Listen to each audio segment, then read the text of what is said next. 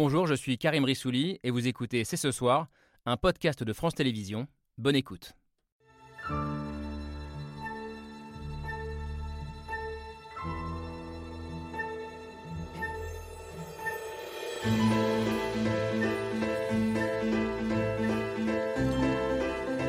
Bonsoir, bonsoir à toutes et à tous. Soyez les bienvenus sur le plateau de C'est ce soir. Et si la campagne présidentielle avait commencé aujourd'hui à Strasbourg Il y a un combat idéologique.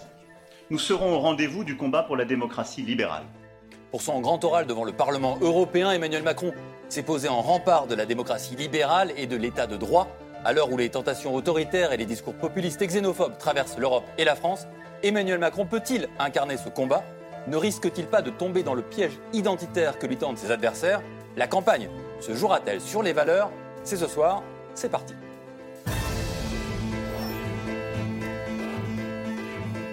C'est ce soir, c'est parti avec Laura Adler. Salut Bonsoir Laure. Thomas. Tout va bien Vous êtes Tout caché derrière Raphaël. Raphaël. et, et bonsoir Camille Diao. Je ne suis pas cachée. Non, parfaitement dans mon axe de vue. Direct. Tout va bien Camille Tout va très bien, merci Thomas. Bon, eh ben c'est très bien. Et bonsoir à tous les autres et notamment Raphaël Glucksmann Bonsoir. qui était tout à l'heure à Strasbourg pour écouter et parler au président de la République. Vous êtes essayiste, fondateur du mouvement Place Publique et donc eurodéputé. Et je le disais, vous revenez de Strasbourg, vous avez évoqué la question des Ouïghours avec le président de la République. On y reviendra euh, tout à l'heure sur ce combat, mais aussi au-delà, sur la question des valeurs qui vous intéressent tant. En face de vous, Jean-François Colossimo, bonsoir. Bonsoir. Euh, merci aussi d'être euh, ici avec nous. Vous êtes théologien, spécialiste du christianisme, éditeur aussi, patron des éditions du CERF, spécialisé, ça tombe bien, dans la religion et la spiritualité. Et vous nous éclairerez aussi sur les valeurs, sur l'identité, sur les racines peut-être chrétiennes de l'Europe. Ça a été un des enjeux du discours d'Emmanuel Macron et des réponses qu'on lui a, qu'on lui a euh, proposées. Sylvain Faure, bonsoir, à vous. Merci d'être avec nous euh, ce soir. Vous avez été le conseiller en communication et la plume du président Emmanuel Macron pendant environ deux ans et depuis vous êtes euh, l'un de ses proches. Vous aimez l'histoire. Ça tombe bien parce qu'on en a pas mal parlé aussi cet après-midi. Et puis, en face de vous, on a eu envie aussi de réunir deux penseurs du populisme auquel Emmanuel Macron tente de s'opposer de plus en plus. Un populisme italien avec vous, Anna Bonalume. Bonsoir. Bonsoir. Vous êtes philosophe et journaliste euh, politique ici en France et vous avez publié il y a quelque temps, un mois, un il y a quelques jours même, un mois avec un- Aujourd'hui même. aujourd'hui même, voilà, il y a quelques heures, un mois avec un populiste aux éditions Pauvert, c'est Fayard, et ce populiste c'est Matteo Salvini. On verra si un Matteo Salvini en France peut émerger. Et à vos côtés, Max Erwan Gastino. Bonsoir. Bonsoir. Vous êtes euh, essayiste, auteur aux éditions du CERF. Tiens, il y a votre patron qui est là. Nouveau procès de l'Est, où vous évoquez précisément la démocratie illibérale sur laquelle a frappé si fortement aujourd'hui encore Emmanuel Macron. Vous nous direz si tout cela est bien légitime selon vous. Raphaël Glucksmann, je me tourne vers vous. Vous arrivez donc de Strasbourg, ça fait trois fois que je le dis, donc Ouais, c'est bien, c'est vrai. vrai. hein. J'arrive de Strasbourg. tout juste, tout juste. De Strasbourg. Est-ce que, euh, est-ce que vous avez eu euh, l'impression parfois d'être un peu cet après-midi euh, au Parlement français? Ah non, parce qu'au Parlement français, le président n'est pas là. Et, et surtout, vrai. et, et non, et surtout, je pense que c'est un vrai exercice de démocratie ce qui s'est passé. Vous avez un président en exercice et il est interpellé. Alors, on peut trouver que des fois ça va trop loin, que c'est un show, que tout ça, mais je trouve ça très sain qu'il soit interpellé et qu'il apporte des réponses. Et d'ailleurs, euh, moi, j'essaye toujours d'avoir un- une forme de, refus du pavloïsme et, de savoir ce que je pense de sa prestation. Et je pense qu'il est meilleur quand il est euh, acculé que quand il est euh, sur son piédestal à faire un speech à l'ensemble de la France sans personne pour lui poser la moindre question et dans un rôle très monarchique. Et donc, je trouve que c'était un bel exercice démocratique et qu'il euh, y a vraiment des visions différentes qui sont représentées au Parlement européen. Donc c'était la vie politique euh, Mhm. telle qu'elle doit être en démocratie. Quoi. Sylvain Faure, est-ce que c'était euh, le, encore le président de la République ou déjà le candidat en campagne cet après-midi? Bah, de toute façon, la, la- la PFUE tamponne la campagne Présidence présidentielle. française de l'Union Donc, européenne. Forcément, tout ça s'entremêle Mhm. et, et les interprétations euh, consistant à séparer l'une de l'autre ne tiennent pas. Mais donc, donc pour vous, c'était aussi un discours de candidat? Oui, bien sûr. Bah, C'est une Bah, bonne information quand même pour quelqu'un qui est Bah, très proche enfin, de c'est pas Emmanuel une Macron. information, c'est une évidence. C'est une évidence, d'accord. Ensuite, euh, ensuite euh, qu'il ne se soit pas déclaré officiellement, etc., c'est, euh, c'est- ça, c'est le formalisme démocratique. Ensuite, qu'un président dont on attend bientôt qu'il se présente, ou en tout cas quand on est dans, dans, une zone où tout le monde est candidat sauf lui, ne peut pas ignorer le contexte politique français et donc forcément ignorer que son discours va être écouté au prisme de la France. Est-ce que, en tant que conseiller en communication, vous lui auriez, vous lui auriez conseillé de maintenir la date de la présidence française, quitte à ce qu'elle rentre en contradiction, ou en même temps en tout cas, que la campagne électorale, ou, comme certains l'ont proposé, de repousser dans six mois, ce qui est possible, hein, la présidence française de l'UE Vous dites c'est une bonne occasion quand même? Moi je pense que c'est même plus de la communication, c'est de la, de la stratégie politique. Mhm. Euh, là, on n'est plus simplement dans l'image, on est dans la façon dont on fait fonctionner jusqu'à l'élection présidentielle les institutions telles qu'elles sont. Donc, est-ce qu'on va les dérégler? Donc euh, créer une espèce de, d'effet retard, comme vous l'avez venez de le dire, ou bien est-ce qu'on combine tout ça? Moi, personnellement, je pense qu'il y a un intérêt politique à avoir maintenu cette euh, PFUE. si je peux me permettre euh, une seconde, je comprends tout à fait l'intérêt politique. C'est-à-dire que là, il se pose président de l'Europe, donc contre lui, il y a les anti-européens, et il incarnera l'Europe qui veut agir, qui veut progresser. Le problème que ça pose pour les institutions européennes, c'est que euh, finalement, on a une présidence qui sera réduite euh, à trois mois. Et, euh, l'Allemagne, face à la même situation et face à des élections en pleine présidence, avait choisi de décaler et d'interchanger avec un autre pays pour ne pas tomber dans cette situation-là. Donc, moi, je serais son conseiller en communication, ce que je suis évidemment pas. J'aurais sûrement dit de le faire, mais en tant que député européen qui pense à l'intérêt général des institutions européennes et de la France d'ailleurs en Europe, je trouve que c'est plutôt problématique. Quoi. Anna Bonaloumé, vous avez vu euh, cet après-midi le, président, vous avez aussi vu les présidents de groupe, voire d'autres, comme Yannick Jadot, prenant la place du président de groupe pour interpeller de manière très très politique le président de la République. C'est quand même deux quasi-candidats à la présidentielle. Quel est le regard de la non-française sur ce qui s'est passé cet après-midi? Est-ce que vous dites bah, on a un peu détourné quand même les enjeux au profit d'enjeux qui sont ceux d'un des 27 pays seulement? Oui, c'est clair c'est clair. C'est-à-dire qu'il y a eu un débat très, très orienté euh, sur la France. Euh, J'ai trouvé ça un très bon exercice hein, pour, euh, pour le président, carrément. moi, je lui aurais conseillé, évidemment, si j'avais été son, son communicant, euh, de, évidemment profiter de cette tribune euh, euh, pour, pour pouvoir, disons, fournir sa vision de l'Europe. Et donc, évidemment, c'était même pour une non-française, c'était clair que le regard était orienté, centré sur la France. Mais ça a été un, débat intéressant, en fait. C'est-à-dire que ça a montré, voilà, qu'il y, y, y avait de la comment dire, j'ai vu ça comme une manifestation de, euh, de la rancœur, de la frustration de la part de beaucoup de députés, c'est-à-dire qu'il le pointait euh, très, et peut-être ça lui a fait, ça lui a été utile. Ça, pour sa campagne, ça va être utile en fait. Et on a en tout cas, et ça va être aussi le thème de l'émission, hein, bien senti qu'on était autour de la question de l'identité, autour de la question des valeurs sur lesquels on va revenir. Et ça avait commencé même avant la présidence, Camille. Oui, en tout cas, un signe en tout cas de, des enjeux très français, finalement très nationaux de, cette présidence française de l'Union européenne. C'est cette polémique qui a ouvert euh, l'année, donc premier jour de la présidence française, euh, la polémique autour de la présence du drapeau européen sous l'arc de triomphe qui a été mis en place pour la nouvelle année, en fait pour le 31 décembre, et qui a été vu par une partie de l'opposition, à la fois à droite, mais aussi par une partie de la gauche, euh, comme une sorte d'effacement de la France au profit de, de l'Union européenne. Alors pour Marine Le Pen, c'était une provocation. Pour Éric Zemmour, un outrage. Pour Valérie Pécresse, un effacement de l'identité française. Et puis même à gauche, Fabien Roussel a parlé d'un choix assez malvenu. Jean-Luc Mélenchon, lui, a parlé d'un caprice communicatoire. Qu'est-ce qu'elles nous disent, euh, toutes ces réactions, euh, Jean-François Colossimo, du regard finalement qui est porté sur l'Europe par une partie non négligeable de la classe politique française aujourd'hui? Et du fait que l'Europe non seulement divise les Français, mais divise aussi euh, dans les partis, au sein même des partis. C'est le cas de LR de manière euh, très très clair. C'est une question qui divise aussi euh, euh, la gauche. Il n'est pas sûr, dans la quête qu'a la gauche d'un candidat commun, que ce candidat commun pourrait établir une position commune sur l'Europe. C'est un des nombreux blocages, parce que je crois que ce, ce débat l'a montré. L'Europe reste une affaire franco-française. Les Français traitent l'Europe en quelque sorte et les institutions européennes comme quelque chose, comme une chambre d'écho au fond de leur débat national qui serait le seul à compter, d'où là d'ailleurs une certaine réputation d'arrogance dans les, dans, les, dans les institutions européennes, par-delà d'ailleurs, hein, il n'y a pas que l'Europe où cette réputation vaut. Euh, euh, euh, mais oui, bien sûr, c'est la question qui divise, particulièrement dans une campagne où, manifestement, depuis l'automne, la grande question, c'est y a-t-il un avenir ou non pour la nation française, n'est-ce pas? Hmm. Alors, on voit que cette question n'a jamais été véritablement résolue. Et je ne sais pas s'il est opportun pour le président de la République d'entrer en pré-campagne d'une manière aussi tonnante, en affichant les couleurs, effectivement, etc. En tout cas, bon, il polarise sur cette question, c'est évident. Euh, Max Herman Gastino, euh, à la fin des années 40, mhm. euh, Georges Bidault déclarait, c'est une phrase très connue, faire il fallait faire l'Europe sans défaire la France. Est-ce qu'on en est encore là-dedans, dans ce débat-là? Comment faire l'Europe sans défaire la France? C'est une question qui a couru depuis 70 ans dans notre histoire politique nationale, au-delà même de la question de l'orgueil français qu'évoquait Jean-François Colossine.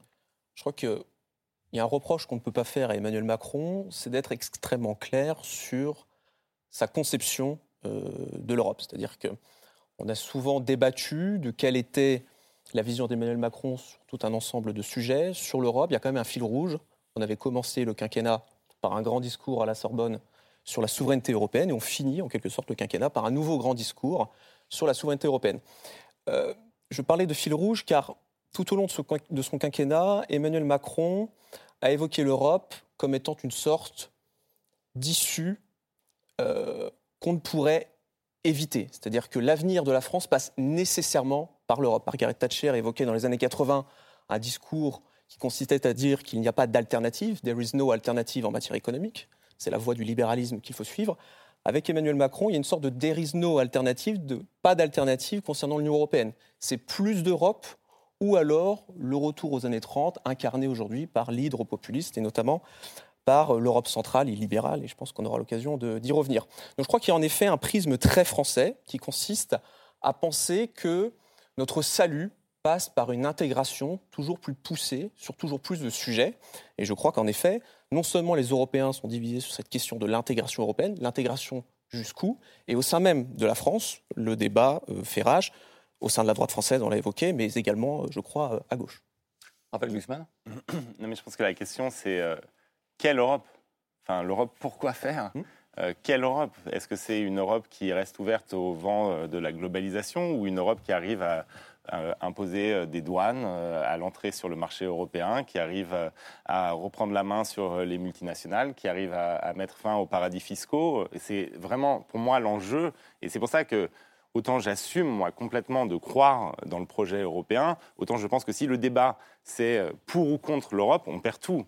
Parce qu'en réalité, c'est quelle Europe? Enfin, l'Europe existe, mais qu'est-ce qu'on veut en faire? Et est-ce que l'Europe peut être un moyen de recouvrer une forme de souveraineté dans une globalisation qui donne à tous l'impression d'être devenus des spectateurs, euh, comme dans un théâtre tragique, d'un fatum qui euh, vous oblige et vous contrôle. Donc là, euh, à mon avis, j'espère que pendant la campagne des présidentielles, ça ne va pas juste être ce que vous êtes pour ou contre l'Europe, ça va être l'Europe pourquoi Qu'est-ce qu'on va faire de l'Europe? Quel, projet? Quelle forme d'Europe aussi? Hum, Aujourd'hui, il, y, a une forme de consensus, effectivement, sur l'idée européenne. Il n'y a plus du tout, je dirais, d'opposants absolus, en tout cas sur le spectre hum. politique euh, accepté. vous savez bien que la grande question, c'est euh, l'Europe supranationale ou l'Europe des nations, sans qu'on sache vraiment d'ailleurs ce que les deux termes euh, pourraient recouvrir en réalité à terme. Et donc, on en revient quand même à ce débat qui est le débat de la souveraineté. Hum. Oui, et, c'est ce débat-là qui clive, encore une fois, qui clive toutes les familles politiques. On peut dire autrement que souveraineté, est-ce que nous sommes libres ou pas, ou maîtres ou pas de notre destin, et comment? C'est ça que ça veut dire. Et le président de la République des gens. a articulé. Et ça, ça clive. et le président de la République a articulé cet après-midi l'idée de souveraineté. Pour qu'il y ait souveraineté, il faut qu'il y ait sentiment d'identité commune à l'intérieur de cet espace dit souverain. Et on en arrive, Sylvain Faure, à des éléments qui vont vous intéresser, je suis persuadé, qui vous ont intéressé, notamment, il en avait déjà parlé, Emmanuel Macron, lors de son discours, euh, sa conférence de presse inaugurale le 9 décembre euh, dernier de l'Élysée, c'était l'idée de euh, regrouper intellectuels et historiens pour essayer de déterminer ce qui nous unit, notre histoire commune. Alors, d'un côté, on peut se dire, bah, formidable, mais on peut se dire, 70 ans après le début de la construction européenne, on en est encore là Oui, on en est encore là parce qu'en fait, l'Europe n'est pas une entité géographique. L'Europe, on y reviendra, n'est pas une entité religieuse. on reviendra sur les racines chrétiennes probablement, l'Europe n'est pas une entité politique, on vient de le dire, il y a des démocraties libérales, des démocraties libérales. Et donc à la fin, tout ça est quand même relativement anthropique. Et donc la question doit sans cesse se reposer de savoir ce qui nous unit, ce qui nous réunit. Dans le discours de la Sorbonne, si, j'ai bonne mémoire, il est dit que euh, des projets qu'on pourrait avoir en, européen, en tant qu'européen, ce serait de créer l'équivalent européen d'un Oxford, mhm. une grande université européenne.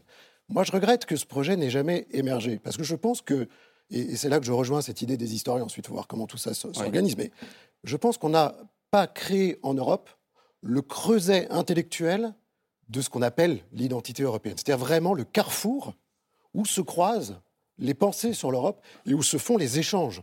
Ça se fait par les maisons d'édition, par les écrivains, par des, diverses initiatives, mais on n'a pas créé ce, ce cœur nucléaire où on pense l'Europe. Et je crois que l'Europe, c'est aussi une idée, en fait. C'est aussi une idée. Et si on abandonne le principe intellectuel, historique, anthropologique qui sous-tend la question européenne, la notion même d'Europe, bah, en fait, on va se réduire à être un, club de copropriété. C'est possible aussi, hein, mais c'est pas, à mon avis, pas idéal. Je crois que vous avez tout à fait raison et que l'Europe a besoin de cœur, elle a besoin d'âme. C'est une forme de civilisation. C'est la possibilité pour nous de continuer à vivre sans guerre, et ce depuis la Seconde Guerre mondiale. Je ne parle pas des guerres qui ont sévi, hélas, en Europe, mais je parle des grandes guerres mondiales qui nous ont déchirés. Et certains hommes d'État, par exemple Mitterrand, je ne dis pas que c'est le seul, mais il avait mis au cœur de sa vision de l'Europe l'Académie internationale des cultures. Il avait convoqué les plus grands écrivains, les plus grands artistes, qui échangeaient sur ce que devait transmettre au peuple français l'idée de l'Europe. Et je pense qu'elle a besoin de ça. Elle a besoin de chair, elle a besoin de souffle, elle a besoin d'esprit, et elle n'a pas besoin d'être réduite uniquement à un univers technocratique, alors que vous êtes bien placé, Raphaël. Non, mais je termine ma phrase. Vous êtes bien placé pour nous dire que vous faites le contraire et que vous faites avancer justement méthodiquement, silencieusement, à bas bruit, loin des médias, des dossiers essentiels pour les valeurs de l'humanité. Mais nous, on ne le sait pas beaucoup. voyons que cette Europe, elle a existé déjà. C'est l'Europe des monastères au 8e siècle qui couvre une très large étendue et un réseau de communication et de culture. C'est l'Europe des universités à partir du 12e siècle. Et c'est l'Europe des cafés le Café des Lumières, les Cafés des Lumières qui se propagent dans toute l'Europe à une très grande vitesse pour porter euh, les idéaux des Lumières, n'est-ce pas? Et donc, en fait, on a quand même une espèce de cartographie, tu vois, c'est pas quelque chose qui est complètement à inventer. Il y a aussi des antécédents qui montrent qu'il y a eu de la circulation. Et comme le disait Eco, la langue de l'Europe, c'est la traduction. C'était Umberto Eco qui dirigeait l'Académie internationale. C'est la traduction. Et, et, la traductibilité de, on va toujours on va chercher les grands exemples, mais Dante, Cervantes, Molière, etc., ça a permis aussi véritablement d'unifier, pour le coup, là, un continent mental qui, il est vrai, existe, a toujours existé. Ça, c'est sûr. C'est la traduction, d'ailleurs, la langue officielle du Parlement euh, européen. Et moi, je suis à chaque fois fasciné, quand même, parce qu'au-delà de, l'immédiat et des conflits politiques, il faut quand même se rendre compte, on est dans un, dans un endroit démocratique. Le président a été euh, là, notre invité où les gens parlent des langues complètement différentes, où ils ont des cultures politiques, des cultures historiques différentes, et pourtant ça fonctionne. C'est-à-dire qu'on se mm. dispute, on s'engueule, mais ça reste des engueulades politiques et pacifiques. Mais moi, je suis d'accord avec euh, cette idée de, donner de la chair, mais, et, une, forme de supplément d'âme. Mais je crois que ça, c'est un processus qui est à long terme. Aujourd'hui, il y a des dangers immédiats. Et l'Europe a été, euh, je pense, la victime de 40 années où on a proclamé la fin de l'histoire, on a dit que l'histoire n'était plus tragique, et donc les gens n'ont plus perçu quel est le sens de ce modèle. Ce n'est pas un rassemblement d'intellectuels qui va permettre de redonner ce sens, à mon avis, c'est plutôt de comprendre qu'aujourd'hui, la fable selon laquelle nous n'avons plus d'ennemis est fausse nous avons des adversaires. Nous avons des adversaires stratégiques, nous avons des adversaires politiques, nous avons des adversaires parfois militaires. Moi, je préside la commission euh, spéciale sur les ingérences étrangères en Europe. Je peux vous dire que depuis euh, les cyberattaques jusqu'à la captation des, élites, euh, les agents de corruption, les les, instruments de propagande qui sont mis en place pour déstabiliser nos démocraties, on a des adversaires qui ne sont pas simplement des adversaires avec lesquels on a une relation diplomatique hostile. On a des adversaires qui sont en conflit intérieur avec nous. Et donc là, restaurer cette dimension tragique de l'histoire permettra aussi de comprendre pourquoi on a besoin, en tout cas, d'un espace de protection commun. Et, je crois que c'est finalement la grande faillite des élites que je qualifierais même pas de technocratiques, qui sont postmodernes et, euh, et bullesques, des élites européennes qui sont sorties de l'histoire. Mm. C'est-à-dire que, qui ont pensé que vraiment plus on commercerait tous ensemble, plus ça irait. Et que finalement, bah voilà, on fait des deals, et quand on fait des deals, on diffuse des principes, et l'état de droit va régner sur la terre entière, et euh, le monde est plat, disait un éditorialiste fameux du New York Times. Non, le monde n'est pas plat, mm. le monde, il est bossu. Anna Bonalomé, vous vouliez réagir oui, par rapport à la question de redonner de la chair à l'Europe. Euh, de la chair et une âme. Et d'ailleurs, je, me permets de dire que dans les années 80, euh, Jacques Delors avait dit si dans les 10 ans, on n'a pas donné une âme à l'Europe, le projet est mort. Alors est-ce qu'il est mort aujourd'hui? Parce qu'on n'a pas su donner une âme Certains le pensent. Allez-y. Bah, D'après, enfin, euh, moi, moi j'ai trouvé très efficace. Par exemple, j'ai eu la chance de pouvoir profiter du, du, programme Erasmus Mundus qui m'a permis d'étudier la philosophie en Allemagne, en France et au Brésil. Et ceci m'a ouvert de portes, m'a permis de connaître, de rencontrer l'autre et c'est ça l'Europe aussi, là, une manière de rencontrer l'autre, euh, l'opportunité, la chance d'aller à l'encontre d'une autre civilisation, une autre manière de voir. Et, donc euh, c'est très efficace et très concret, c'est-à-dire que euh, les, bénéficiaires des, programmes Erasmus en, Europe sont très liés à l'Europe, sont très reconnaissants et fidèles.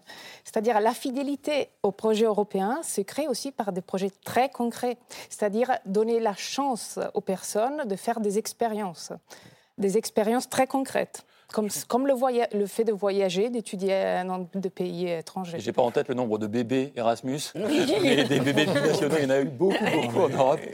Erasmus est une réussite et ça montre la capacité d'ouverture qu'offrent effectivement les institutions européennes aux jeunes Européens. Sur les capacités de fermeture face aux urgences et aux dangers, il faut quand même avouer qu'on est un peu moins bon, n'est-ce pas? Et qu'aujourd'hui, depuis le départ de, du Royaume-Uni, il n'y a plus qu'une puissance véritablement militaire en Europe, qui est en plus une, puissance de moyenne portée, il ne faut pas exagérer, mais en tout cas qui a le feu nucléaire, on sait combien tout ça est important dans, dans ce monde de danger que vous décrivez à raison, et c'est la France. Et vous savez que la France passe la sébille sans arrêt pour demander, par exemple, lorsque nous sommes en Afrique de l'Ouest, à, essayer d'éteindre des mouvements euh, djihadistes, enfin, etc. La France vraiment présente la CBI pour dire soutenez notre effort de guerre, il est pour nous tous.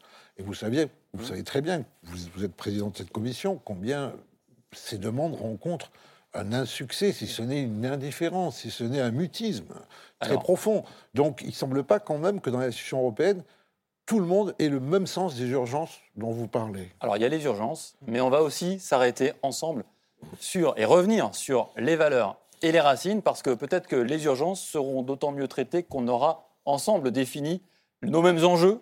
Et ces enjeux-là, on peut les regarder aussi à travers cet échange assez vif, vous allez le voir, entre François-Xavier Bellamy, eurodéputé LR, et Emmanuel Macron, précisément au sujet des racines de l'Europe.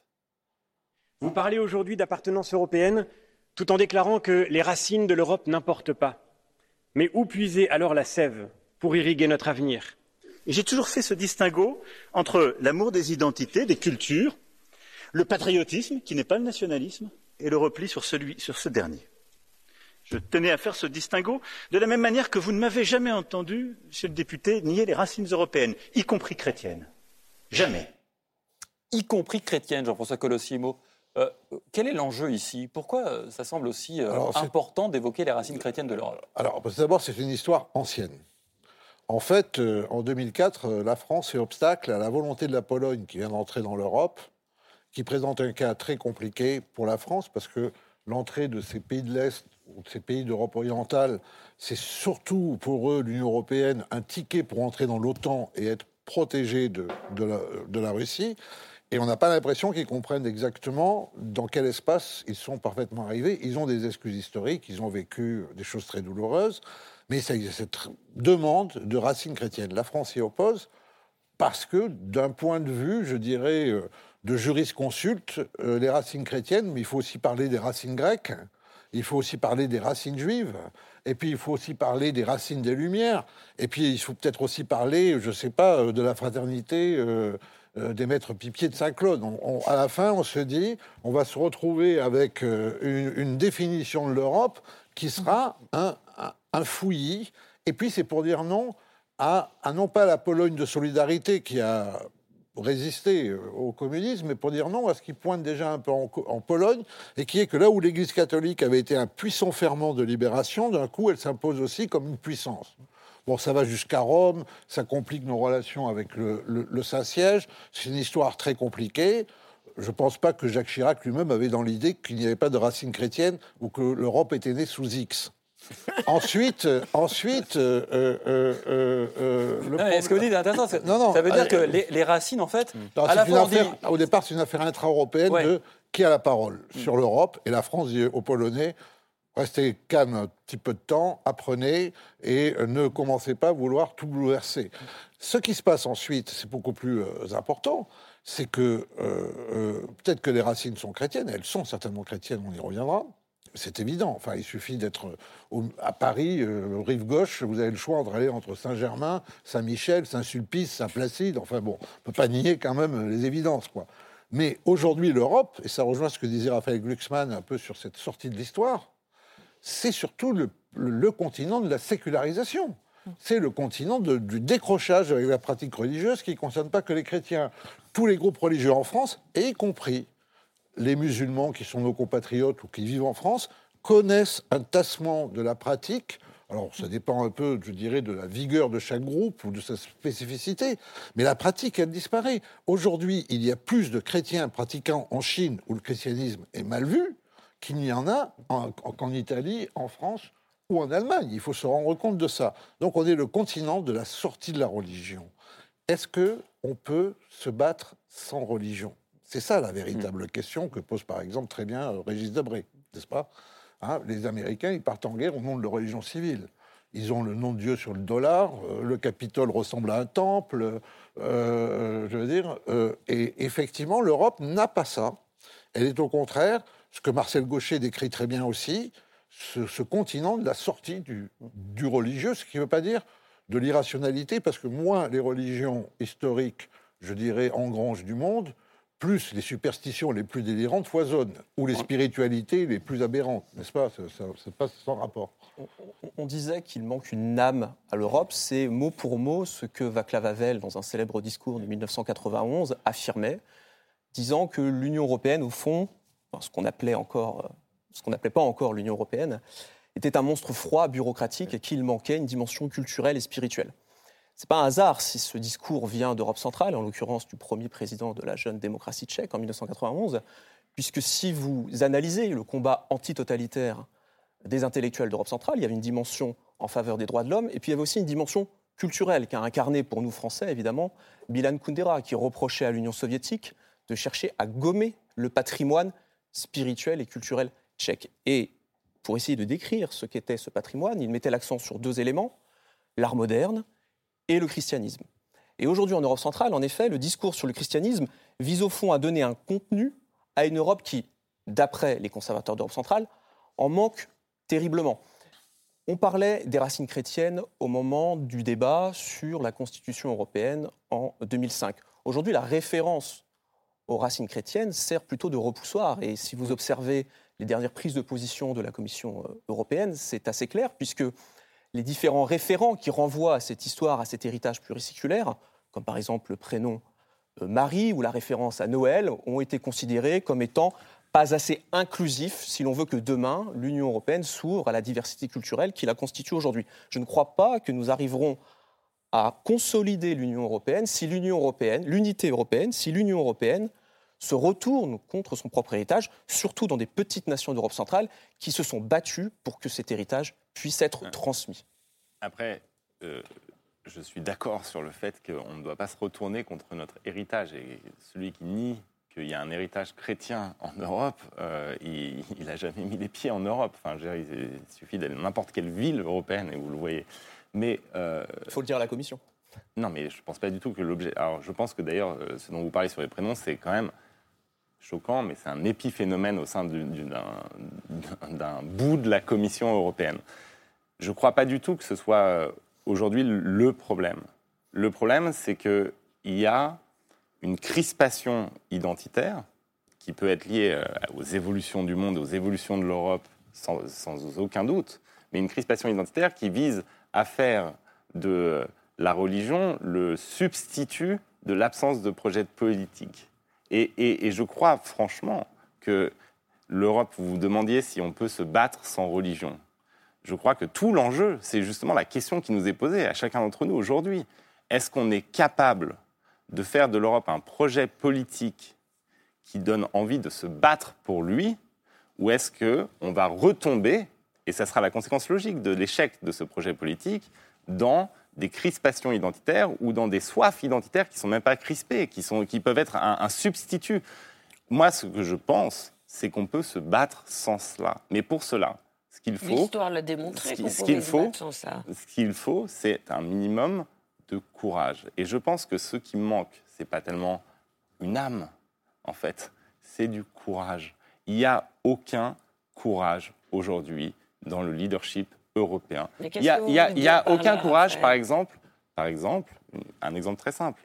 Ça fait deux ans qu'on discute du fait que dans nos magasins, il y a des produits, euh, je ne check pas les, vos vêtements, mais des produits de l'esclavage.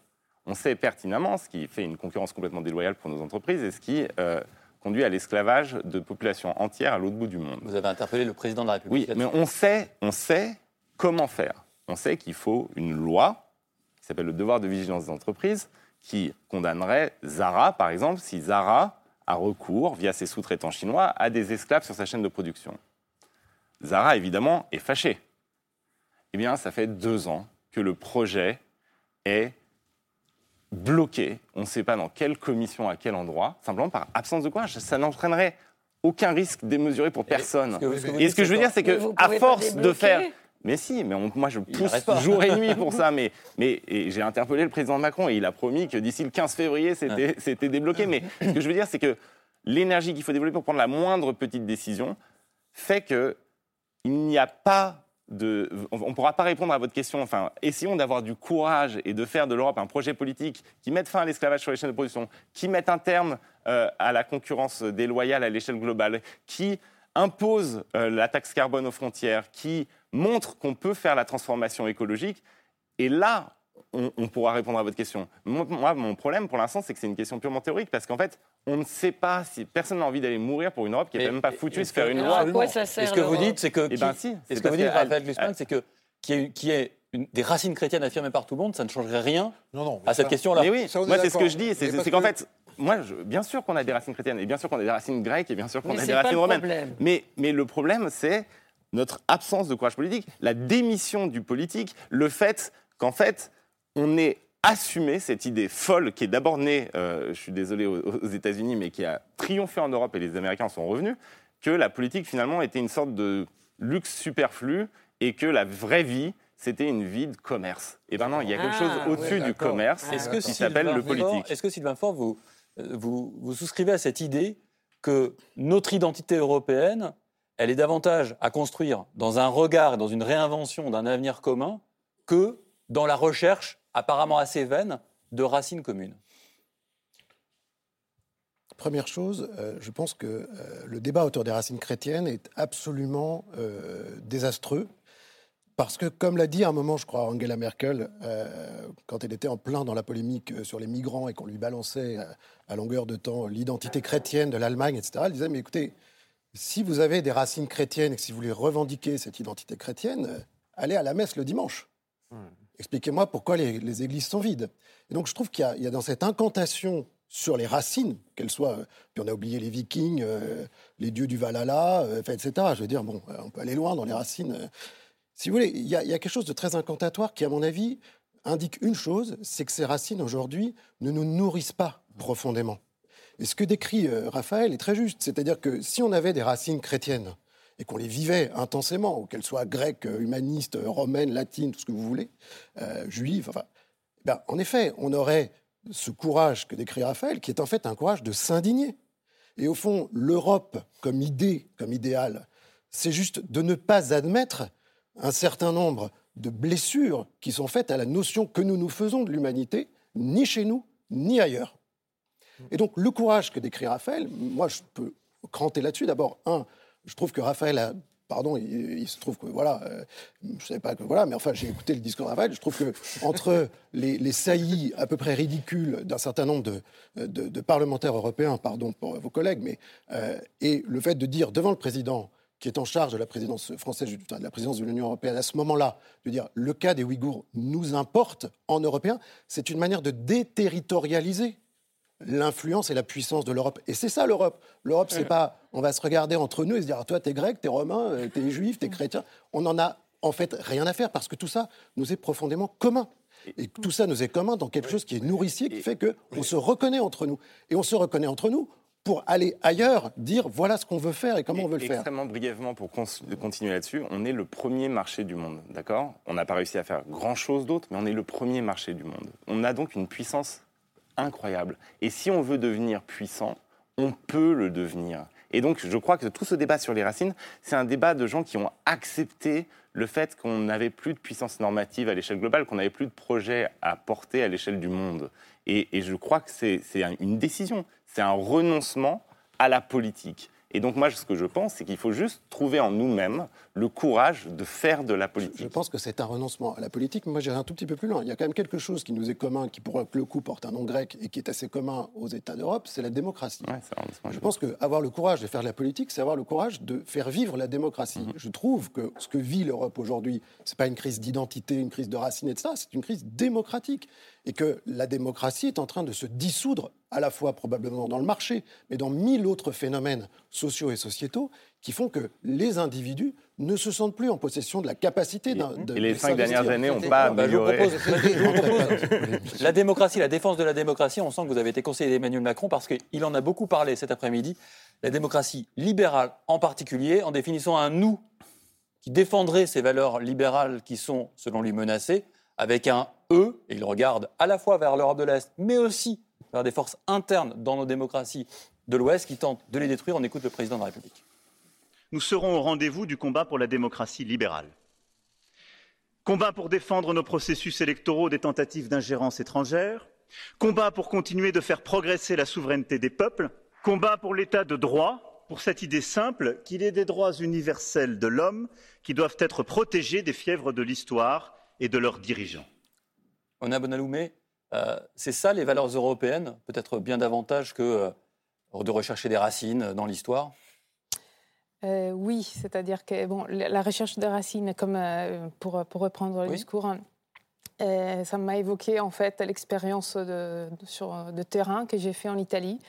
Euh, où j'ai pu constater qu'il y avait aussi des jeunes qui se déclaraient, euh, avec lesquels j'ai discuté, parce que j'ai suivi Matteo Salvini lors de sa campagne en Emilia-Romagna, qui est notamment, qui n'est pas connue pour être une région particulièrement euh, croyante ou pratiquante, où il y avait beaucoup de jeunes qui disaient Je suis athée, mais j'aime bien que Matteo Salvini défende les racines chrétiennes de l'Europe.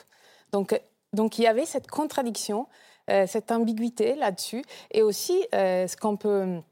Euh, encore ce qu'on a remarqué d'après les sondages, après la réunion européenne, donc avec tous les leaders européens alliés de, Matteo Salvini à Milan, où il a brandi, le, le, comment dire, le, corps immaculé de Marie et les crucifixes.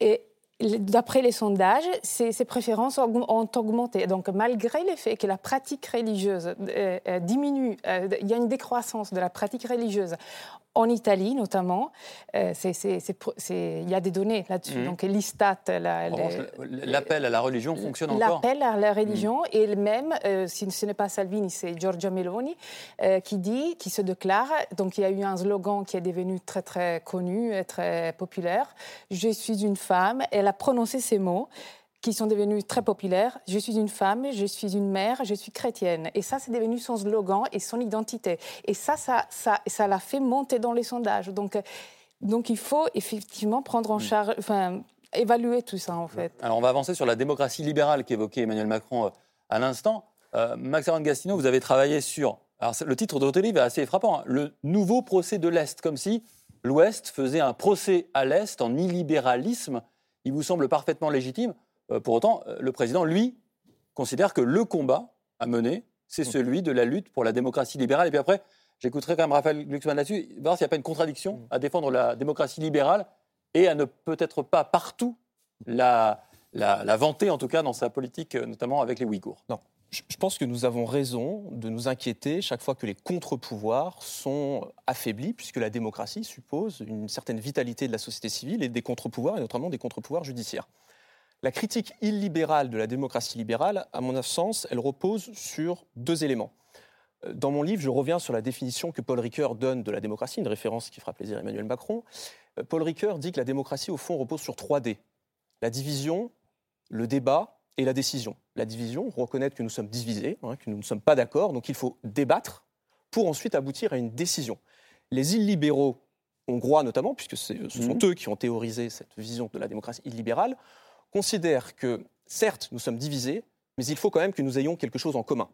Et cette peur que la société soit fragmentée et atomisée, vous la retrouvez en France, dans ma référence intellectuelle et qui figure très largement dans cet ouvrage, c'est Raymond Aron, qui nous disait que sans culture commune, sans référence commune, le citoyen devient un individu indifférent à la chose commune. Donc je crois que cette critique, plutôt que de lui opposer une fin de non-recevoir, nous devrions l'intégrer puisque nos démocraties sont aujourd'hui aussi à l'Ouest menacées de fragmentation, faute de référence collective commune.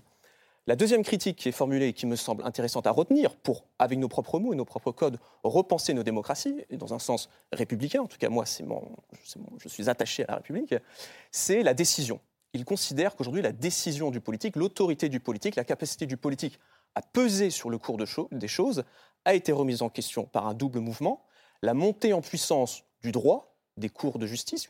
il y a un carcan jurisprudentiel européen aujourd'hui qui empêche le politique d'agir sur des questions régaliennes comme la question migratoire, et puis évidemment un certain nombre de transferts de souveraineté qui empêchent le politique d'agir sur des questions, et notamment la question économique. Donc je crois que ces deux critiques, le fait que nos sociétés sont divisées, mais doivent quand même avoir quelque chose en commun pour transcender nos mmh. différences individuelles, et le fait que le politique doit pouvoir agir pour peser sur le cours des choses et défendre l'intérêt général, l'intérêt national, sont deux critiques qu'il nous faudrait aujourd'hui en France, plutôt que de le voir comme une remise en cause de la démocratie, un moyen de revigorer nos démocraties et de permettre aux politiques de répondre aux questions qui aujourd'hui agitent nos concitoyens. Il y a la question migratoire, une angoisse existentielle évidente, et puis aussi la question économique avec une désindustrialisation qui, en France, historiquement, suppose la puissance publique, qui aujourd'hui, en effet, est largement déconstruite. Alors je vous propose précisément, vous avez évoqué la question migratoire, bah, c'est un, je crois, un très bon élément autour duquel on va pouvoir discuter ensemble de l'efficacité ou pas de l'Europe, de, de ses valeurs, de son rapport aux valeurs. Ce sujet cristallise en effet les tensions, il met à mal nos valeurs, un véritable, permettez-moi l'expression, crash test pour la solidarité européenne, qui s'invite chez nous aussi dans la campagne électorale française. Cette question migratoire donc, alors euh, pendant qu'Emmanuel Macron évoquait à Strasbourg notre devoir d'humanité, mais aussi de protection des frontières, Valérie Pécresse, elle était à Lesbos cette semaine, Éric Zemmour était tout à l'heure à Calais pour dénoncer une Europe passoire et un président évidemment laxiste. L'enjeu migratoire, on va en débattre euh, tous ensemble juste après la preuve par trois signée Hugo Bernard.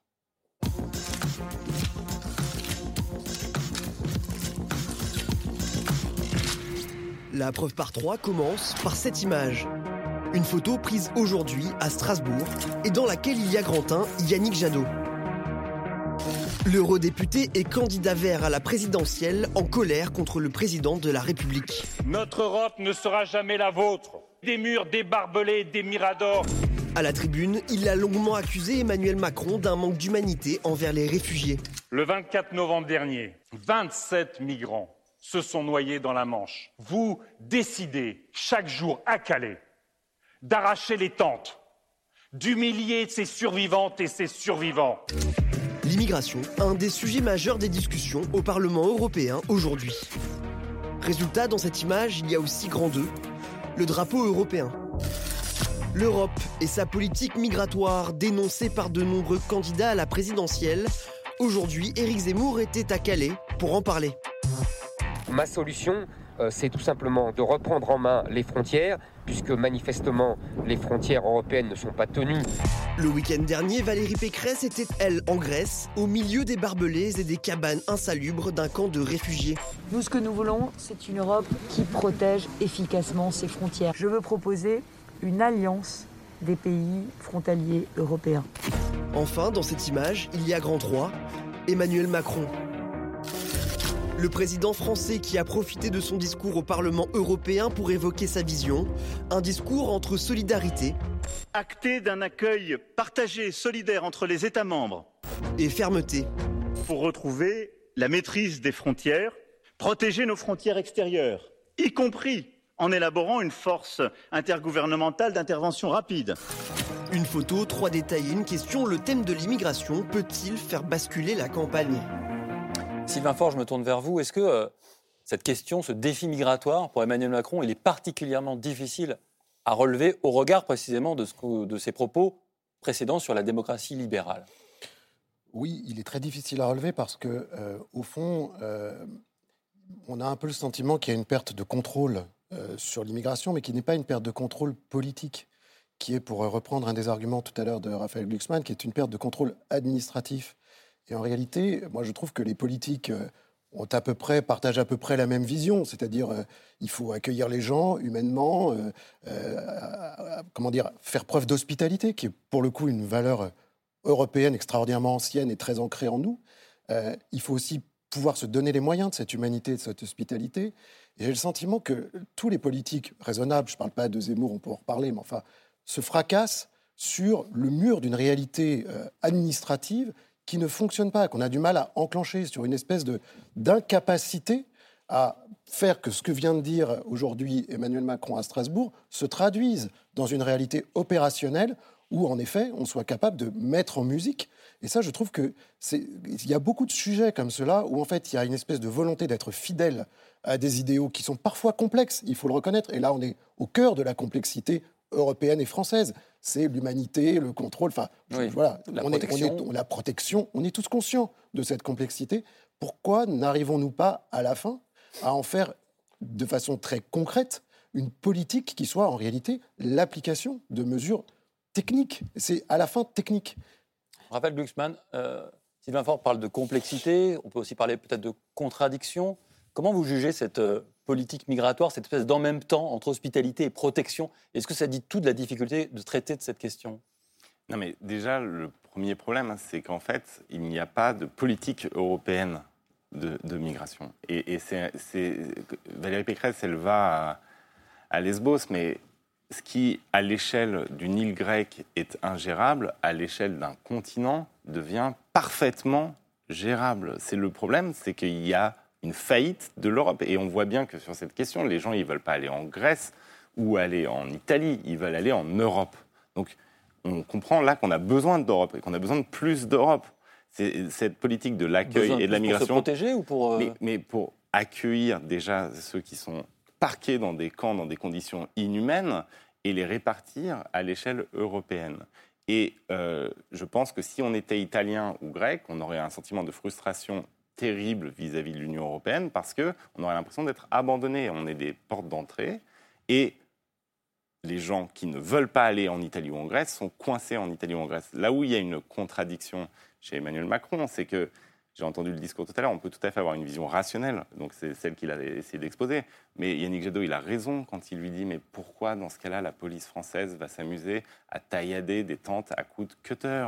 Je veux dire, on ne peut pas dire être fidèle à nos traditions d'hospitalité devant le Parlement européen, parce qu'on sait que ce sera applaudi par le Parlement européen, et dans le même temps, en France, avoir ce type de traitement d'êtres humains qui sont euh, vraiment mais, traités comme la lie de l'humanité et qui sont euh, laissés à eux-mêmes. Et quand ils arrivent à avoir des tentes grâce à des ONG ou grâce à leurs propres deniers, eh bien ensuite on a la police qui vient les saisir et qui les met dans des bennes à ordures. Et, on n'a pas le droit de distribuer à manger, on n'a pas le droit de distribuer à boire. là, Là, il y a une contradiction. Oui, il y a une contradiction, mais est-ce que cette contradiction est politique au sens strict du terme? C'est-à-dire ce qu'elle relève?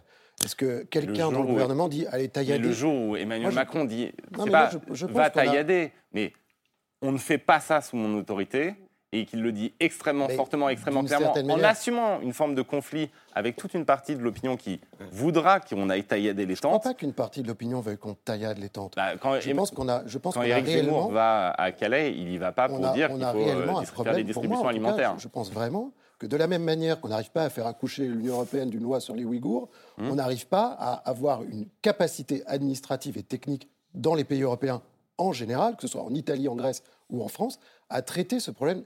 il y a quand même un vrai sujet dans la politique européenne et française, et dans, au fond, dans nos démocraties libérales, c'est qu'on a souvent des problèmes d'exécution. Et souvent, on politise et on surpolitise et on suridéologise des sujets qui sont des vraies lacunes d'exécution. Oh, c'est absolument évident. Moi, je suis entièrement d'accord avec vous sur la complexification euh, de, la cité aujourd'hui et le fait que les décisions deviennent techniquement tellement difficiles à mettre en œuvre qu'en fait on perd le fil et, et, que le politique se noie dedans. Absolument. Mais honnêtement, là on parle de cutter et de tente. Là il n'y a rien de complexe en fait. Et, donc effectivement sur beaucoup de décisions, la complexité entraîne un, mais une noyade de la politique dans la mise en œuvre de ce qu'elle décide. Mais là, le président de la République, en plus, qui ne manque pas d'autorité d'habitude, il, a rétabli une sorte de verticalité dans le pays, je pense trop d'ailleurs, eh bien, il peut tout à fait décider que le message passe du sommet à la base de euh, la fonction publique française, qu'on ne traite pas comme ça des êtres humains. Et ce message, il n'a pas été envoyé. Moi, je pense que le problème, il est quand même euh, anthropologique. C'est-à-dire, euh, si l'Europe se targue d'avoir fait à la fois les plus belles et les pires expériences de l'humanité, c'est les deux. Hein. Ça a été un laboratoire, euh, je dirais, euh, de choses magnifiques et, des choses les plus terribles. D'où d'ailleurs cette idée que normalement, on devient européen. Quand on devient européen, si on ne l'est pas au départ, ou peut-être qu'on le devient au fil de sa vie, c'est en acceptant, au fond, de ne pas rentrer dans l'inhumain, n'est-ce pas? Qu'il y a une barrière par rapport à ça, parce qu'on sait ce, que ça représente, ça représentait notre histoire. Donc le problème est là. La démocratie, Tocqueville le dit, elle ne peut pas vivre sans vertu. Le problème de la démocratie, c'est qu'elle s'affadit très rapidement, qu'elle devient mollassonne, qu'il n'y a personne pour aller se battre pour elle, etc. Il lui faut des vertus, donc il lui faut des invisibles, des représentations transcendantes. Du courage. Ce qu'on appelle une religion, parce que moi je n'appelais pas une confession. Et on voit que ce débat, il est tellement profond, il est tellement impréparé, parce que l'immigration, c'est pas une question, contrairement à ce qu'on va faire croire certains candidats, qu'on peut résoudre comme ça etc. C'est une question qui va devenir la question du siècle et probablement par-delà, parce qu'il y a l'immigration sud-nord, mais il y a l'immigration sud-sud, et on est véritablement, c'est une des facettes de la mondialisation. Alors moi, ce que je pense simplement, c'est que ça se traduit, entre autres, en Europe, par le fait que vous avez même au sein, par exemple, de la représentation religieuse traditionnelle, un pape, François, pour qui, euh, qui lui, je, je voudrais faire un distinguo entre les deux mots, qui lui, pour professe une religion qui s'appelle le christianisme, qui est la religion de l'Évangile, et qui se fait très mal voir. Euh, on dit qu'il comprend rien à l'Europe, qu'il vient de si loin, et il est si mal éduqué, enfin, etc. Et d'un autre côté, vous avez des gens qui défendent non pas le christianisme, mais qui défendent la chrétienté c'est-à-dire une séquence historique qu'on peut faire commencer à, Constantin le Grand lorsqu'il se convertit mm. et qui finit probablement dans les tranchées de la guerre de 14, lorsque la civilisation qui était censée apporter le progrès au monde se révèle plus barbare et plus cruelle que n'importe quelle représentation, entre gros guillemets, des, des sauvages. Et c'est ainsi qu'on peut à la fois défendre les racines chrétiennes de l'Europe et s'opposer à l'accueil des migrants? Absolument. Parce que je crois qu'il faut faire entrer dans la tête de nos concitoyens cette différence nous, la, chrétienté est finie. Il y, a, là ces derniers partisans, pas mal à l'Est pour des raisons historiques, parce qu'ils ont été très marqués, par exemple certains, par euh, la domination ottomane. Mais ça n'est pas vrai des Polonais, hein, qui ont, ils ont été dominés, mais par des nations chrétiennes, la Prusse, l'Autriche, la Russie. Donc euh, les Polonais n'ont pas cette excuse-là. Et, il y a cette idée de chrétienté qui, évidemment, c'est dans l'Évangile. Mon royaume n'est pas de ce monde. Tous les essais de société chrétienne ne pouvaient qu'échouer, en quelque sorte. En plus, c'est une chrétienté reconstruite dans l'esprit des gens, qui tourne à une espèce de conception un peu suprémaciste de l'histoire, n'est-ce pas, et à une espèce de fort chabrol. Donc, si on veut parler d'un élan chrétien euh, en Europe, c'est un, un, christianisme qui se réfère à ses sources, l'Évangile, et qui ne se réfère pas à une époque idéalisée, un âge d'or de civilisation périmé, qui est franchement périmé, puisqu'encore une fois, les, les, partisans du christianisme, on les trouve dans les églises, comme disait Sylvain Faure. Les partisans de la chrétienté, on les voit jamais dans les églises, on les croit surtout sur Internet. Mm. Euh, euh, Moi, je voudrais poser une question, Jean-François. Parce que depuis le début de cette émission, on parle de l'Europe comme incarnation des valeurs des droits de l'homme. Vous avez cité Paul Ricoeur tout à l'heure, qui lui professait la possibilité de l'accueil et de l'hospitalité de l'autre on parle des droits de l'homme. Mmh. Tout à l'heure, Raphaël l'a dit, Euh, à Calais, tous les jours, les tentes sont tailladées, les associations qui viennent au secours des migrants sont poursuivies, y compris devant les tribunaux. Emmanuel Macron était un disciple et un élève de Paul Ricoeur. Euh, vous avez évoqué François, qui est le seul, euh, depuis maintenant des mois, à avoir dit les mots les plus forts pour la solidarité qui nous unit tous en tant qu'êtres humains. Alors ma question, elle s'adresse à Raphaël Glucksmann. Que peut l'Europe aujourd'hui par rapport aux droits de l'homme qui sont quand même malmenés, y compris dans certains pays européens? Bien sûr, parce qu'on a cessé d'y croire et d'y voir un idéal politique mobilisateur. Et, euh, vous savez, Emmanuel Macron, Emmanuel Macron, il est, il est, euh, il est disciple de Ricoeur, il est aussi euh, disciple des sondages et des sondeurs et il voit les sondages et comme il n'a pas assez de conviction, c'est mon point de vue, là je suis dans le jugement, je suis désolé, mais il n'a pas assez de conviction pour aller contre une analyse, une photographie à un moment donné de l'opinion, eh bien, il ne mènera pas le combat sur cette question. Et il ne mènera pas le combat sur les droits humains en général. Et mon problème, c'est que quand on a euh, à la fois des gens qui sont euh, pourchassés sur notre territoire et traités comme euh, des moins que rien, et par ailleurs un président de la République qui vous explique attention, la démocratie libérale, les droits humains, et qui va signer un accord d'investissement avec la Chine, alors même que le gouvernement chinois parque dans des camps de concentration des millions d'êtres humains simplement parce qu'ils sont nés ouïghours, eh bien, ce qu'on comprend, c'est qu'en fait, il y a un discours de façade qui défend la démocratie libérale et les principes des droits humains, mais dès qu'il y a une décision qui peut avoir un coût politique ou qui peut avoir un coût euh, en termes de, un coût financier, eh bien, euh, la décision n'est pas prise et la position n'est pas assumée. En fait, on baisse les yeux en permanence parce qu'on ne croit plus dans nos propres principes, ceux-là même qu'on vient professer devant le Parlement européen et qui nous permettent un clivage avec les populistes. Et ça, moi, c'est mon immense problème euh, vis-à-vis des démocrates libéraux, c'est qu'en réalité, moi aussi, je suis pour la démocratie libérale et je suis pour la défense de ces principes de démocratie. Mais dans ce cas, il faut l'assumer. Il faut l'assumer et montrer que nous, on peut avoir autant de foi dans notre défense de ces principes-là, mais donc de cohérence aussi, que, euh, eh bien, ont eu euh, de foi les euh, Matteo Salvini et ses ancêtres, ceux qui, eh bien, quand leur pensée néo-réactionnaire était dans les limbes, se sont battus pour l'imposer. Ils se sont dit, ah bah les gens, finalement, ils pensent que l'extrême droite c'est mal, et donc j'arrête d'être d'extrême droite. Ils ont pensé que c'était leur conviction la plus intime, la plus profonde.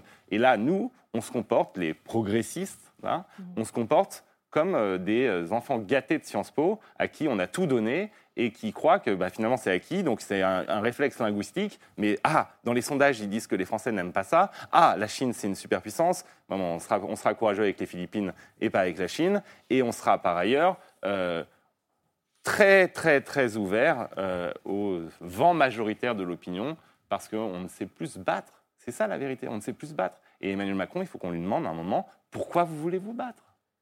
Sylvain Fort, comment vous entendez ça, cette euh, contradiction entre euh, les paroles, les belles paroles, selon euh, Raphaël Glucksmann, et les actes? Est-ce qu'il n'y a pas un piège identitaire, peut-être, qui est en train de se refermer sur Emmanuel Macron, d'aller vers ces chemins-là, sachant que c'est des chemins semés d'embûches contradictoires, peut-être pour lui? Vous savez, moi je pense que je, comprends très bien ce discours sur les paroles et les actes. C'est un topos de la vie politique et de l'analyse politique.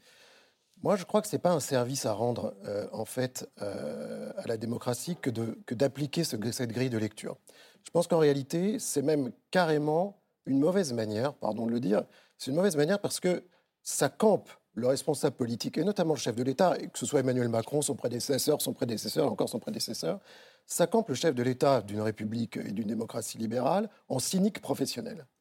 Et je ne crois, crois pas que le cynisme Évidemment, il faut du réalisme, il faut probablement une part de cynisme, mais je ne crois pas que le cynisme soit la méthode de gouvernement qui définisse nos présidents de la République successifs. Et je pense qu'en France, on a précisément la chance d'avoir des chefs de l'État, quoi qu'on en pense, qu'on ait voté pour eux, pas voté pour eux, qui ont quand même essayé de dépasser ce stade du cynisme. Et les ramener à ça, je pense que, un, c'est pas fidèle à ce qu'est la démocratie en France et à ce que sont les chefs de l'État que nous avons eus successivement, quels qu'ils soient. Et deux, je crois que c'est gommer le niveau de, pour reprendre ce terme que j'employais tout à l'heure, de complexité. Mais au fond, simplement de, de difficultés immenses qu'il y a aujourd'hui à diriger un État moderne. C'est-à-dire qu'en effet, on est obligé de dîner avec le diable quand on dirige un État moderne, parce qu'en effet, il y a des problèmes migratoires, il y a des problèmes d'oppression euh, à l'autre bout du monde auxquels nous ne, saurions rester indifférents. Mais j'ajoute par ailleurs que nous avons sur notre territoire, en dehors des camps de migrants qui sont évidemment un drame, évidemment, et des, camps de déportés en Chine, nous avons dans notre pays des gens qui, au fond, crèvent de faim. Et moi, je veux bien qu'on applique avec beaucoup d'intégrité un certain nombre de principes humains. Mais il y a un moment, ces Français, bah, il faut bien qu'ils aient aussi un travail, qu'ils élèvent une famille, qu'on finance les moyens de les éduquer. Alors je sais bien que c'est bien. Je, ne veux pas, je ne voudrais pas, en tout cas, qu'on considère que gouverner, c'est toujours se compromettre. Non. Ça n'est pas toujours se compromettre. Pourquoi, pourquoi faudra... vous les opposez Pourquoi Je ne les oppose pas. Je juste précisément, je ne les oppose pas. C'est-à-dire que moi, je ne suis pas dans cette opposition binaire entre les actes et les paroles. Je pense que c'est difficile d'agir en politique. Emmanuel Macron peut agir aussi sur la misère qui, hélas, existe encore en France pour plusieurs millions de personnes. Ce n'est pas deux misères qui s'affrontent. Non, non, mais je ne pose pas les misères. Je dis juste, quand vous êtes en charge d'un pays, quand vous êtes le président d'un pays, vous avez sur vos épaules, c'est votre responsabilité, vous l'avez voulu et vous êtes battu pour ça, donc on ne va pas pleurer. Mais simplement, je pense que le niveau de, de difficulté, le niveau d'alerte, de, de détresse au fond d'un certain nombre de nos compatriotes et de gens qui viennent chez nous pour trouver euh, une terre promise, rend la gestion du quotidien beaucoup plus compliquée que ah, je vais dire un truc, mais en fait, je vais faire le contraire. Hmm. Ça n'est pas comme ça que ça marche. Ça n'est pas comme ça que ça marche. D'accord, ça, c'est acté. C'est pas je vais dire un truc et je fais le contraire. Mais et la vie est complexe et gouverner un pays, c'est très difficile, en particulier en période de pandémie. C'est bien pourquoi je me suis astreint à une discipline qui était de ne pas faire ce que font les opposants pavloviens, c'est-à-dire de critiquer la moindre décision. Il ouvre les écoles, on critique, il les ferme, on le critique. on est d'accord. Maintenant, rien n'oblige le président de la France à signer un accord d'investissement avec Xi Jinping ou à tenir la langue dans sa poche pendant quatre ans quand un peuple est parqué dans des camps de concentration. Rien ne l'y oblige. On n'a même pas les mêmes liens économiques avec la Chine que l'Allemagne. On pourrait faire preuve à moins de frais que les dirigeants allemands qui sont complètement liés à l'Allemagne, à, la Chine, d'une forme de courage politique qui pourrait nous rendre à nouveau fiers, en fait, d'appartenir à une patrie qui s'est dépassée les relations cyniques et qui a une voix sur les droits humains dans le monde. Et moi, ce que, ce que je ne comprends pas, c'est que finalement, il s'est fait élire sur la promesse de rétablir une forme d'héroïsme en politique.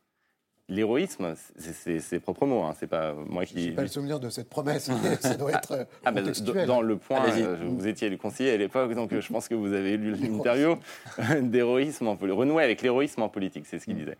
Euh, l'héroïsme, c'est aussi savoir dépasser cette complexité pour à un moment dire il y a des choses qui ne se font pas. Point. Même s'il y a 12 000 conseillers diplomatiques qui vont dire mais attention, cette, décision a des conséquences, c'est très dangereux, vous allez vous fâcher avec l'Allemagne, vous allez vous fâcher avec la Chine, c'est une grande puissance. Oui, mais il y a des choses qui ne se font pas. On ne peut pas être héroïque si on ne dépasse pas un tout petit peu cette complexité. Mais on ne peut pas être européen si l'Allemagne n'y va pas non plus. On ne va pas rentrer dans ce débat, Vous venez, d'expliquer quand même le plus grand dysfonctionnement qui soit. C'est la manière dont on subit le rouleau compresseur allemand tout de même. Et Alors, comme l'Allemagne est pacifiste, c'est elle qui décide. Autre sujet, éloge du courage politique de Raphaël Luxman il y a un instant. Et nous, on va poursuivre la discussion avec les coups de cœur de Laure et de Camille. C'est la liste de C'est ce soir.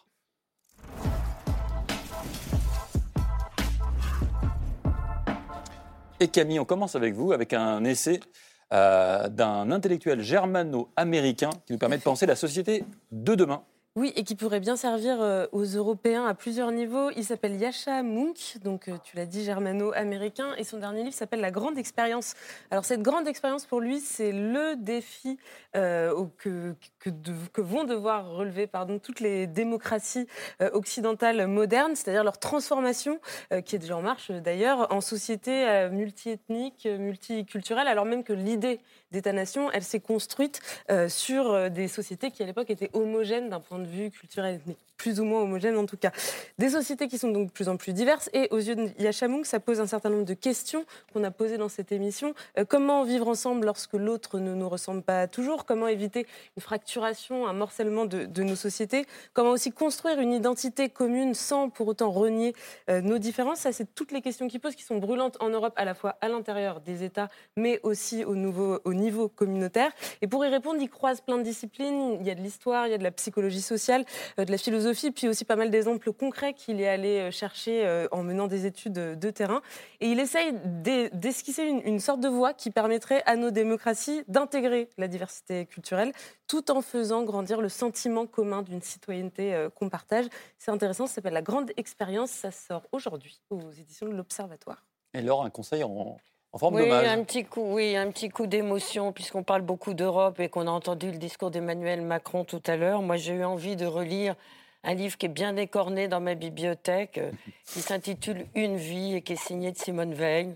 C'est un livre absolument magnifique qui raconte l'expérience de sa vie. On ne va pas la raconter ici, mais on va peut-être se focaliser sur le fait qu'elle ait été la première présidente du Parlement européen, qu'elle a porté nos valeurs, qu'elle a porté nos convictions, qu'elle a défendu les droits des femmes, qu'elle a défendu l'avortement. J'ai noté d'ailleurs qu'Emmanuel Macron proposait d'inscrire le droit à mmh. l'avortement à l'intérieur de ses propositions. On s'en félicite, comme le droit à l'environnement. Et je pense aussi que Simone Veil, elle a des choses à nous dire aujourd'hui. D'abord, euh, je trouve que la comparaison avec la nouvelle présidente européenne, j'espère que la nouvelle présidente européenne va lire le, livre de Simone Veil pour se rappeler les valeurs fondamentales de l'Europe. Elle est hostile à l'avortement? Et, oui, mhm. bah, bien sûr, c'est pour ça que j'y pense, c'est pour ça que je ne voulais pas préciser, mais vous avez raison de mhm. le souligner. Mais il y a aussi autre chose, et ça c'est une question que je voulais poser à Raphaël Glucksmann. En relisant les parties de cette autobiographie de Simone Veil consacrée particulièrement à son expérience européenne, elle y a repiqué deux fois. Parce qu'elle était présidente du Parlement, puis après, elle est redevenue députée, tellement elle aimait ça. Et elle termine une partie de cette autobiographie en disant, finalement, de mes expériences politiques, ça a été la plus profonde, parce que pour moi, le Parlement européen, c'est le véritable laboratoire de la démocratie en politique. Alors, est-ce que vous êtes d'accord aujourd'hui, évidemment, avec le recul du temps mais ça m'a beaucoup surpris qu'elle fasse cet éloge-là magnifique du laboratoire de, de, la démocratie. Très, court, vous avez raison. Euh, déjà que la nouvelle présidente du Parlement est incomparable avec Simone Veil et que c'est bien la raison pour laquelle je n'ai pas voté pour elle et j'ai même voté contre parce qu'on euh, on ne peut pas avoir une présidente qui est à ce point hostile euh, à l'avortement. Je pense que c'est vraiment dangereux. Mais sur cette expérience de la démocratie, je, suis d'accord avec elle. C'est-à-dire que, surtout quand on vient de France, en fait, je pense que les Allemands ont moins ce choc culturel puisqu'ils vivent dans une vraie démocratie parlementaire. Mais euh, quand on connaît le fonctionnement de l'Assemblée nationale et, des majorités, alors là, c'est pas du tout Emmanuel Macron, c'est en général, eh bien, on apprend justement la démocratie, on apprend aussi euh, qu'une vie où il n'y a pas une majorité, une opposition claire, eh ben, ça oblige à parler à des gens qui, a priori, ne sont pas d'accord avec vous, et donc vous construisez des coalitions sur des projets, et c'est pour ça un enrichissement fascinant. Le seul problème de cette démocratie-là, c'est que c'est une démocratie qui est encore largement impuissante. Et c'est pour ça qu'il y a une chose, vous voyez, Monsieur Faure, je suis euh, euh, vraiment pas pavlovien, il y a une chose qui était importante, je pense, dans son discours aujourd'hui, c'est qu'il a promis le droit d'initiative euh, législative ah pour le Parlement européen, c'est-à-dire qu'enfin, on devienne un Parlement qui est un exemple démocratique, c'est vrai, mais qui puisse avoir le pouvoir, y compris sur des questions comme la fiscalité, un pouvoir véritablement parlementaire. Et ça a été très applaudi bah, évidemment. on arrive vers les gens et qu'on leur dit vous voulez du pouvoir. merci à tous, merci Camille. et Laure pour cette émission. Merci Anna Bonalume. Un mois avec un populiste aux éditions Pauvert. Le populiste, c'est Matteo Salvini. Merci Jean-François Colossimo. Merci Sylvain Faure d'être passé par nos studios. Merci Max Erwan Gastino. Nouveau procès de l'Est aux éditions du CERF. Et enfin, merci Raphaël Glucksmann. Je cite quand même la lettre à la génération qui va tout changer aux éditions Alary. On se retrouve demain à 22h30. Bonne fin de soirée à tous.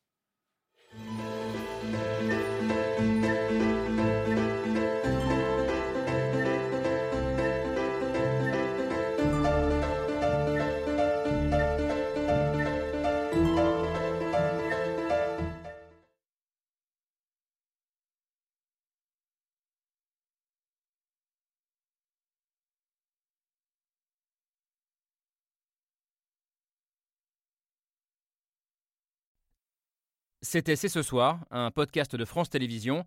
S'il vous a plu, n'hésitez pas à vous abonner. Vous pouvez également retrouver les replays de l'émission en vidéo sur France.tv.